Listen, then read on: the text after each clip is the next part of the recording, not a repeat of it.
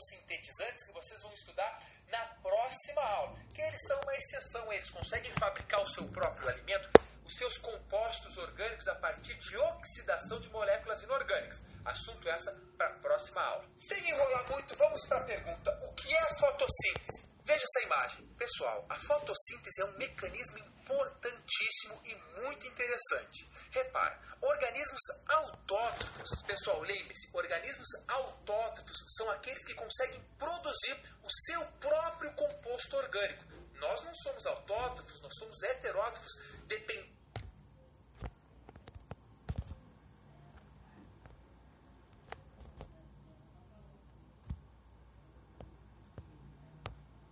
dependemos de outros seres vivos para conseguir os nossos compostos orgânicos.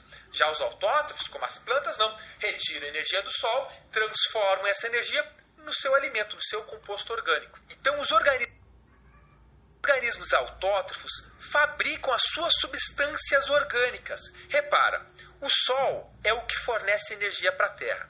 Essa energia vem em forma de luz. Nas plantas, dentro da célula das plantas, tem o cloroplasto, a organela que possui o pigmento clorofila. Ou seja, esse pigmento consegue converter essa energia em energia química e, para isso, utiliza o dióxido de carbono mais a água, libera como resíduo o gás oxigênio e tem como seu produto o composto orgânico. Aqui a gente pode chamar de glicose. No século XVIII, Joseph Priestley, um cientista, fez um experimento muito simples. Ele percebeu que se colocasse um ratinho num pote sem planta, ele durava muito pouco. Agora, se esse mesmo ratinho, ou no caso, se um outro ratinho, mas da mesma espécie, estivesse num pote semelhante contendo uma planta, ele vivia muito mais. Concluiu assim que a planta faria alguma coisa para renovar o ar. Foi o pontapé inicial para a descoberta da fotossíntese. E esses experimentos também é muito comum os vestibulares cobrar. Então, analise essa imagem, veja e entenda. Essa velhinha que está aí é um exemplo que a gente pode tomar aí na nossa casa, fazer na nossa casa. Pega uma vela e coloca um copo em cima, a vela acesa, você vai ver que imediatamente o fogo vai se apagar, porque queimou o combustível, gás oxigênio, e, consequentemente, o fogo apaga. Mas então vamos para a pergunta: o que, que é necessário para uma planta ou para uma alga fazer a fotossíntese? Pessoal, resumidamente, uma planta ou uma alga vai precisar de seis moléculas de gás carbônico, vai precisar da água e de energia luminosa. Então ele vai converter o gás carbônico e os elétrons e hidrogênios que a água possui em glicose. E como resíduo, vai liberar gás oxigênio. Agora, essa é a forma resumida. A equação completinha da fotossíntese é a seguinte: 6 moléculas de dióxido de carbono mais 12 moléculas de água. Na presença de luz e com pigmentos fotossintetizantes, lembre-se, clorofila, vão produzir a molécula de glicose e vão liberar 6 moléculas da água e também 6 moléculas de gás oxigênio. Agora te liga, uma informação muito, hiper, mega importante que eu quero que você anote até na testa, se for necessário, é que esse gás oxigênio liberado na fotossíntese não vem do dióxido de carbono, mas vem da quebra da água, da hidrólise da água. Pessoal, isso é muito comum ser cobrado em vestibulares. Eles falam, eles te induzem ao erro, porque é muito normal você pensar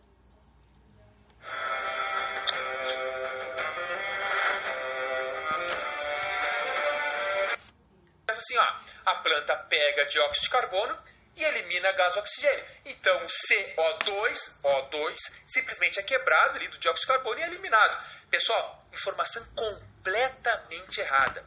O que acontece é que o gás carbônico, o CO2, esse gás carbônico é utilizado, os carbonos dele são utilizados para a fabricação da glicose. E o gás oxigênio, o O2, ele é liberado a partir da quebra da molécula da água. Então repara aqui, pessoal, a água é fonte de hidrogênios e elétrons para a planta. E a quebra da água libera o gás oxigênio. Enquanto que o dióxido de carbono vai ser a fonte de carbono para o composto orgânico que a planta vai produzir. Ou seja, esse carboninho aqui da glicose que a planta produziu vem do dióxido de carbono. Ok, agora você já sabe mais ou menos o resumo da fotossíntese, o que, que ela é. Agora vamos ver onde ela ocorre. Pessoal, em uma folha da planta, obviamente você sabe que existem milhões de células. Dentro dessa célula existe uma organela chamada de cloroplasto. Esse cloroplasto possui os grânulos.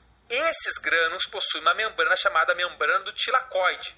Nessa membrana do tilacoide estão as clorofilas.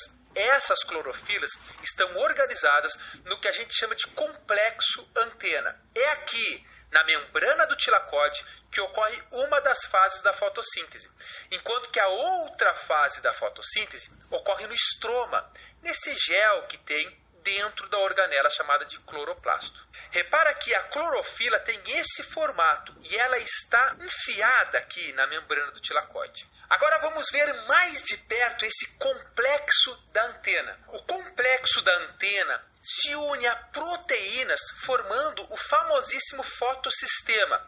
A partir de agora, vou tratar essa estrutura como fotossistema. Nesse fotossistema existem várias clorofilas. Essas clorofilas são os famosos pigmentos fotossintetizantes, mas existem vários tipos de pigmentos fotossintetizantes.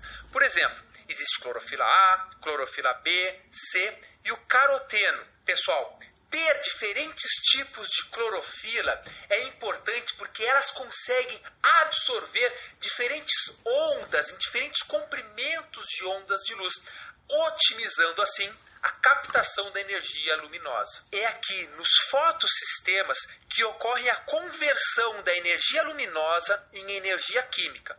Não vamos por enquanto nos ater a todos esses detalhes de reações, mas gravem muito bem essa imagem que logo mais eu vou explicar para vocês. OK. Antes de falar a fundo as reações da fotossíntese, vamos entender como é que é a luz. A luz tem um comprimento de onda. Repara que a luz visível, o que os nossos olhos conseguem enxergar, está um espaço muito pequeno do comprimento de ondas de luz que existem.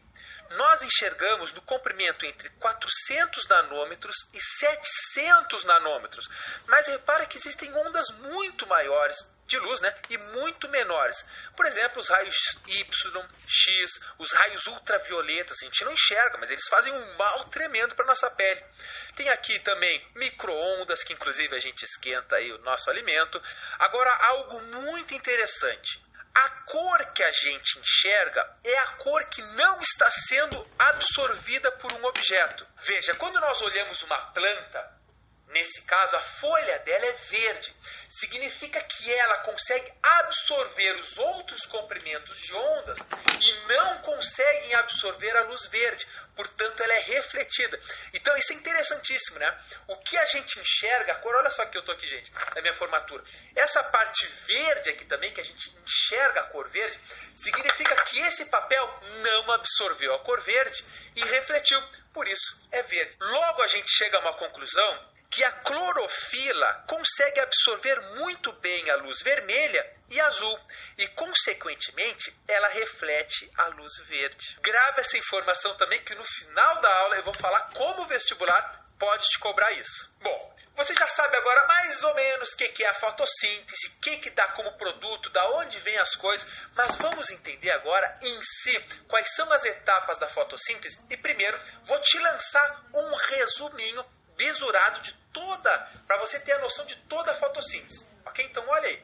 A fotossíntese possui duas etapas. Uma delas é chamada etapa fotoquímica, ou clara, que ocorre lá nos tilacoides, na membrana do tilacoide. E também tem a etapa, a etapa química, ou etapa escura, que ocorre no estroma, naquele gel. Repara que na etapa fotoquímica, chamada de clara, a planta absorve luz pega a água e libera como produto, como resíduo, na verdade, o gás oxigênio e produz ATP e NADPH. Você já assistiu a aula de respiração celular. O ATP é a molécula energética e o NADPH carrega elétrons ricos em energia. Já na etapa química, ou a etapa escura, o ATP e o NADPH serão utilizados juntamente com dióxido de carbono para a produção de matéria orgânica. Ora, meus queridos, se usou o ATP e o NADPH, ele vai liberar esse ATP, vai utilizar e vai transformar novamente o ATP em ADP, adenosina difosfato. Ele vai utilizar os elétrons e os hidrogênios do NADPH e o NADPH vai se transformar em ADP. O ADP e o NADP voltam para a etapa fotoquímica para novamente se energizarem e suprir a etapa escura, a etapa química. Agora repara, muito cuidado. Outra pegadinha, a etapa Agora repara, muito cuidado. Outra pegadinha da fotossíntese que muitos alunos confundem é a etapa fotoquímica, etapa clara ocorre de dia, e a etapa escura, obviamente, de noite. Errado. Leva engano, meu querido. Ambas as fases ocorrem no dia, porque a etapa fotoquímica depende da luz. E a etapa escura depende do que a etapa clara produziu, o ATP e o NADPH. Então, se uma para, a outra para também. Então, resumindo de novo, é necessário luz, água para a etapa fotoquímica. Produz gás oxigênio como resíduo, ATP e NADPH. É necessário para a etapa química, etapa escura, o ATP e o NADPH que vieram da etapa fotoquímica. Ele utiliza o CO2 e essa energia do ATP e do NADPH para montar sua matéria orgânica, para montar sua glicose. E libera esses compostos, libera o NADP e o ADP para que a etapa fotoquímica volte a funcionar. Ok, você sabe o que é a fotossíntese de uma maneira geral e que ela possui duas etapas: a etapa fotoquímica e a etapa química. Vamos entender agora detalhadamente o que, que ocorre em cada uma dessas etapas. Começando, obviamente, pela etapa fotoquímica. Foto precisa de luz. Haha, precisa de luz, olha só. A etapa fotoquímica é que vai converter a energia luminosa em energia química. Mas muito cuidado. Lembra que eu falei para você do fotossistema? Existem dois tipos de fotossistema: o chamado fotossistema 2 e fotossistema 1. A diferença entre eles é que o fotossistema 2 consegue captar ondas luminosas em até 680 nanômetros, enquanto que o fotossistema 1 700. Repara que o nome 1 e 2 refere-se a quem foi descoberto primeiro. Primeiro se descobriu o fotossistema 1 e só depois o fotossistema 2. Agora entenda, a luz vem até aqui essa porção dessas clorofilas que estão mais por fora. Ocorre aqui a hidrólise da água, ou seja, a água é quebrada. Ela é quebrada e seus elétrons são aproveitados. Ora, se a água é quebrada, é liberado, como eu disse para vocês, o gás oxigênio. O gás oxigênio vem da quebra da água. Os elétrons que foram aproveitados dessa quebra começam a ser energizados pela energia luminosa e eles começam a vir da periferia até o centro de reações, até o centro do fotossistema, onde tem clorofilas especializadas que convertem esses elétrons que agora estão ricos em energia por proteínas de membrana e levam esses elétrons até o outro fotossistema, o fotossistema 1. Enquanto que essas proteínas, chamadas de citocromo, lembra lá da aula de respiração celular, eu falei para vocês do citocromo. Enquanto que esses elétrons são levados de um fotossistema ao outro, é produzido ATP. Relaxa aí que logo mais eu te explico em outra imagem como isso acontece. Enquanto que esses elétrons estão sendo carregados pelo citocromo, eles vão perdendo energia e chegam no fotossistema 1 com pouquinha energia. Ah, mas para sua surpresa, aqui no fotossistema 1 também chega a luz e energiza novamente esses elétrons. Esses elétrons vão chegar aqui no centro e eles agora são para produção do NADPH. Eles novamente esses elétrons. Esses elétrons vão chegar aqui no centro e eles agora são utilizados para a produção do NADPH. Repara que o NADPH carrega elétrons ricos em energia, mas veja, esse NADPH também vai utilizar o hidrogênio. Esse é o processo que a gente chama de processo acíclico, porque repara, há necessidade constante de reposição dos elétrons por quebra da água aqui no fotossistema 2. Se esses elétrons não retornam para cá, é o processo acíclico. E lembre-se, está acontecendo aqui na membrana do tilacoide. Você viu que esse processo produz ATP e NADPH, mas isso é muito pouco ATP que ele produz. Portanto, existe um outro sistema, um outro processo chamado processo cíclico, que ele existe para produção de ATP, para ter mais ATP, para otimizar a segunda etapa da fotossíntese. Veja o processo cíclico. Pessoal, o processo cíclico ocorre apenas, repara, apenas no fotossistema 1 e não ocorre a hidrólise da água, que não há necessidade de água. Por quê?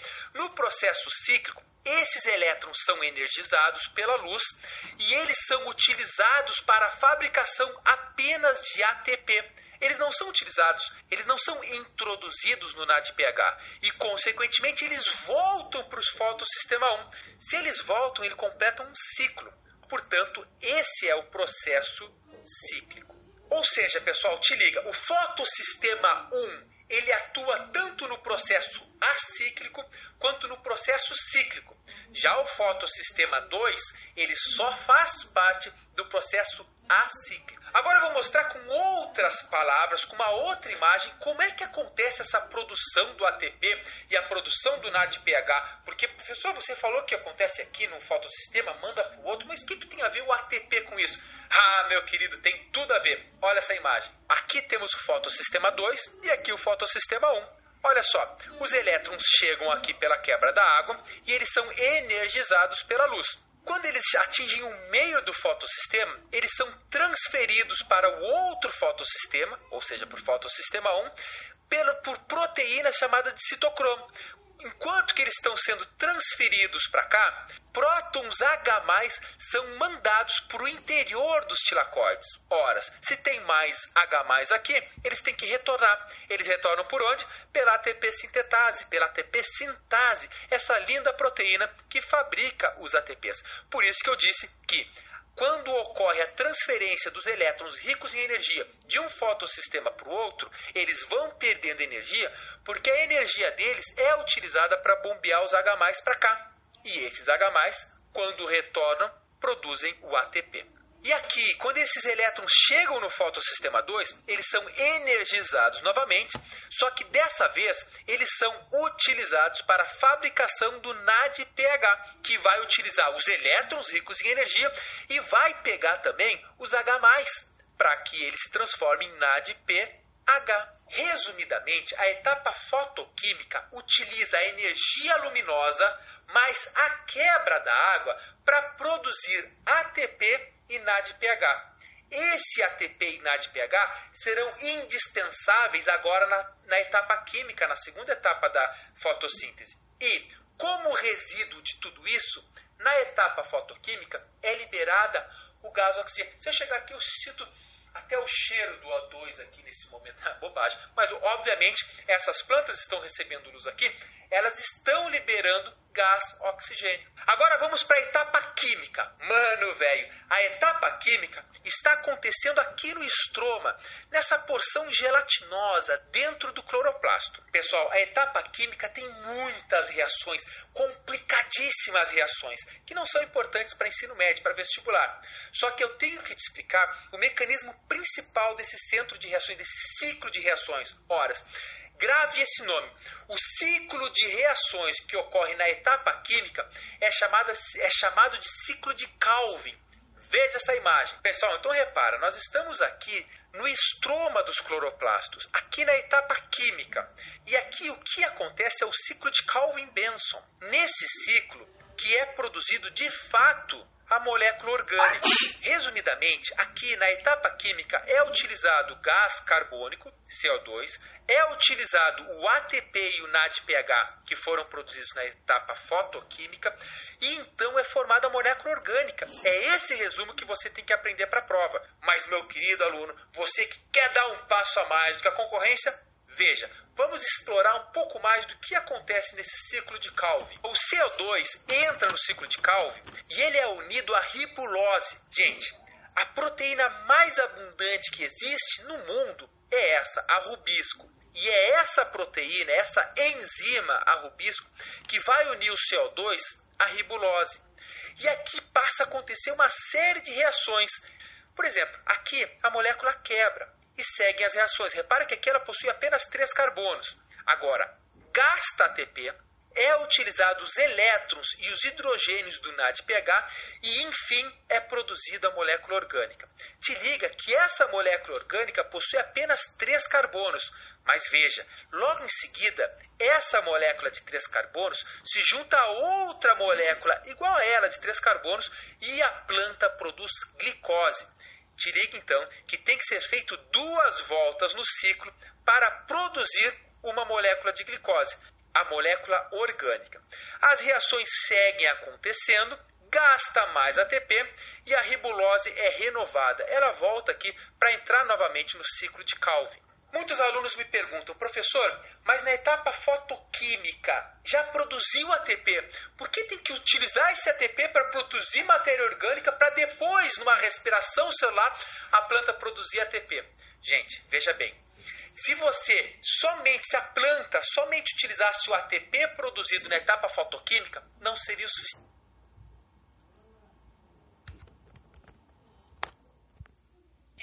Não seria o suficiente.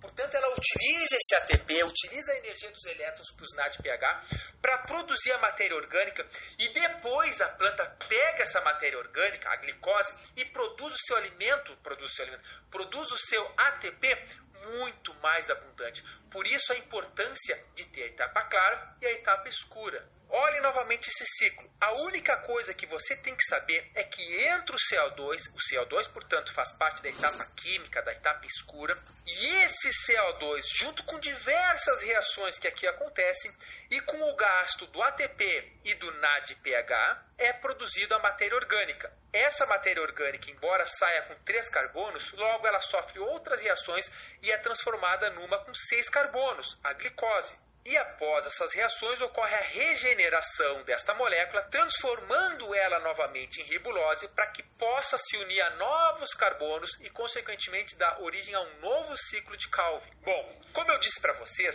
se a planta utilizasse o ATP apenas da etapa clara, não seria o suficiente para ela conseguir sobreviver. Então a planta você tem que saber que apesar de fazer fotossíntese, ou melhor, além de fazer fotossíntese, ela também faz a respiração celular. Então vamos olhar esse resumo. Perceba, a planta faz fotossíntese e libera a glicose e gás oxigênio. Esse gás oxigênio é resíduo, vai para a atmosfera.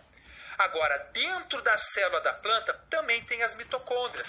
As mitocôndrias agora utilizam a glicose e utilizam o O2 para produzir aí sim ATP em massa para a planta.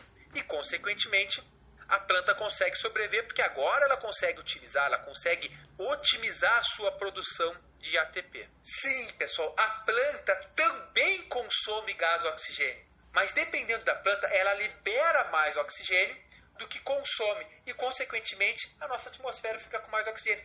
Mas é muito importante você lembrar que você sabe que a informação vem de tudo que é lado, que o maior produtor de gás oxigênio na Terra não são as plantas, mas sim maior produtor de gás oxigênio na Terra não são as plantas, mas sim as algas. Gente, existem fatores internos na planta e fatores externos que determinam a quantidade de fotossíntese que a planta vai fazer. Os fatores internos da planta é, por exemplo, formato da folha, se está danificado ou não, quantidade de clorofila e abertura dos estômatos, aquelas células que abrem e fecham para troca de gás. Isso não é tão importante na fotossíntese para o teu vestibular. Mas agora, existem os fatores externos que determinam a quantidade de fotossíntese que uma planta vai fazer. São eles a luz, a quantidade de CO2, de dióxido de carbono e a temperatura. Então eu vou mostrar para vocês três gráficos né, de cada um deles e que o vestibular, mano, velho, adora cobrar. Veja, como eu disse para vocês, o cloroplasto possui clorofila. As clorofilas têm um ótimo de ondas de luz que conseguem converter essa luz em energia. Ora, repara que as plantas têm o seu ótimo de energia, sua máxima fotossíntese ocorre nas luzes azul e vermelha. Isso é lógico, por isso que elas refletem o verde, porque elas não absorvem o verde, elas absorvem o azul e o vermelho. Então, os vestibulares podem te cobrar gráficos assim, mostrar gráficos assim. Por exemplo, maior quantidade de fotossíntese vai acontecer na luz azul e vermelha. E repara que diferentes pigmentos vão ter pequenas variações, mas ainda assim elas capturam a luz melhor no azul e no vermelho. Ainda sobre a luz, existe o chamado intensidade luminosa. Ora, a gente pensa, ah, quanto mais luz eu meter na planta, maior vai ser a quantidade de fotossíntese. Calma, veja esse gráfico. Quanto maior é a intensidade luminosa, maior é a velocidade das reações fotossintetizantes. Mas é óbvio que existe um limite. Esse limite se dá porque não adianta tu receber muita luz, muita, mas muita luz, se a planta não tem, por exemplo, cloroplastos o suficiente. Então ela vai se estabilizar num certo ponto. Aqui existe o que a gente chama de ponto de compensação. Quanto a luz é o suficiente para que produza a mesma quantidade de oxigênio que a planta consome aí fica balanceado. A mesma quantidade de oxigênio que a planta libera é a mesma quantidade que ela utiliza. E os vestibulares podem te cobrar questões mais ou menos assim: intensidade de luz, produção de gás oxigênio. Repara, ah, esse aqui está completamente errado. Veja, quanto mais luz, maior a produção de gás oxigênio para sempre, ficar no infinito. Não, esse aqui, errado, fica sempre na reta. Não, é só você olhar esse gráfico do lado, você vai ver que a alternativa correta seria B, aumenta até certo ponto. E aí cabe uma reflexão interessante: são plantas. Por exemplo, essa é uma planta planta que eu não posso colocar ela no sol, ela gosta de pouca luz. Portanto, o ponto de compensação dela, ou seja, o ponto de equilíbrio entre o que ela consome de oxigênio com o que ela gasta é baixo. Agora, se você pegar um cactus, uma planta como o cactus, e colocar na sombra, cara, ela não vai sobreviver, ela precisa de sol, muito, muito sol. Portanto, o ponto de compensação do cactus é altíssimo. Esse ponto de compensação pode ser chamado também de ponto fótico que é exatamente o equilíbrio entre o consumo de O2 e a liberação de O2 da planta. Obviamente, se ela receber mais luz, um pouco mais de intensidade luminosa, ela vai liberar mais O2 do que consumir, até um certo ponto, como a recém falei para vocês. Outro fator é a temperatura. Veja essa imagem. A taxa de fotossíntese tem o seu ideal lá pela temperatura entre 35 e 40 graus. Maior do que isso, as proteínas vão se desnaturar, as enzimas, né? E aí vai cair drasticamente a taxa de fotossíntese. E como você sabe, as enzimas, ah, você viu na aula de enzima, né? Elas têm o seu ótimo de temperatura, que vai ser por aqui. Menores temperaturas também vão diminuir a taxa de fotossíntese. A gente sabe que é óbvio que depende da planta. Tem plantas que vão aguentar temperaturas mais altas, outras mais baixas, mas essa é a média. 35, 40 graus é a média. A quantidade de dióxido de carbono também é um fator limitante da fotossíntese. Veja essa imagem. Quanto mais dióxido de carbono tiver na atmosfera, maior vai ser a taxa fotossintetizante horas a planta vai utilizar o CO2 para montar seus compostos orgânicos. Mas repara, também existe um limite. Se tiver, por exemplo, aproximadamente 0,2% de CO2 na atmosfera, ela se estabiliza. Mas é óbvio, pessoal, não tem 0,2% de CO2 na atmosfera, é muito menos.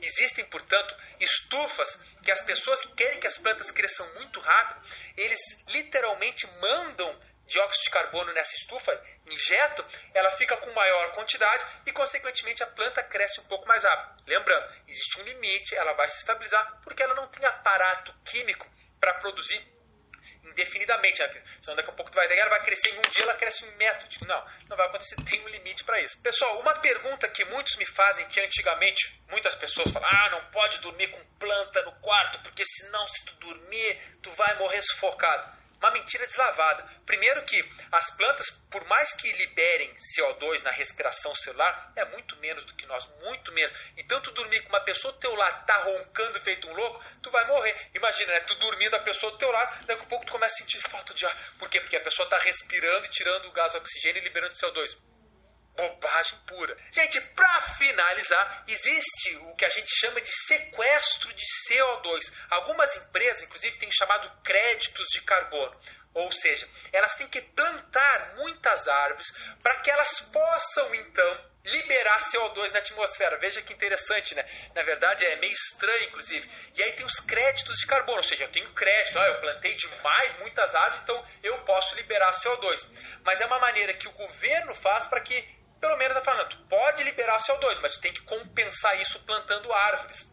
Aí elas fazem, inclusive algumas empresas compram de outro, falam, vou te comprar créditos de carbono. Isso era muito famoso alguns anos atrás, agora o assunto meio que esfriou, mas existe, e o vestibular pode te cobrar. E vamos dar aquela última retomada, porque, gente, essa aula foi muita informação, então veja essa imagem. Pessoal, na etapa fotoquímica, o cloroplasto pega a luz solar e quebra a água. A água fornece hidrogênios e fornece elétrons. Por quebrar a água, libera o O2 como resíduo. Ainda na etapa fotoquímica são produzidos ATP e NADPH. Esse ATP e NADPH é utilizado na fase química. A fase química vai pegar a energia do ATP, vai pegar os elétrons e hidrogênios do NADPH, mais o CO2 e vai produzir glicose. E, consequentemente, vai devolver o NADP e o ADP para a etapa fotoquímica. Esse é um processo muito charmoso, muito lindo. Sou apaixonado, né? Estou aqui tomando meu chimarrão amargo, dando essa aulinha, felpuda, recém fiz a barba.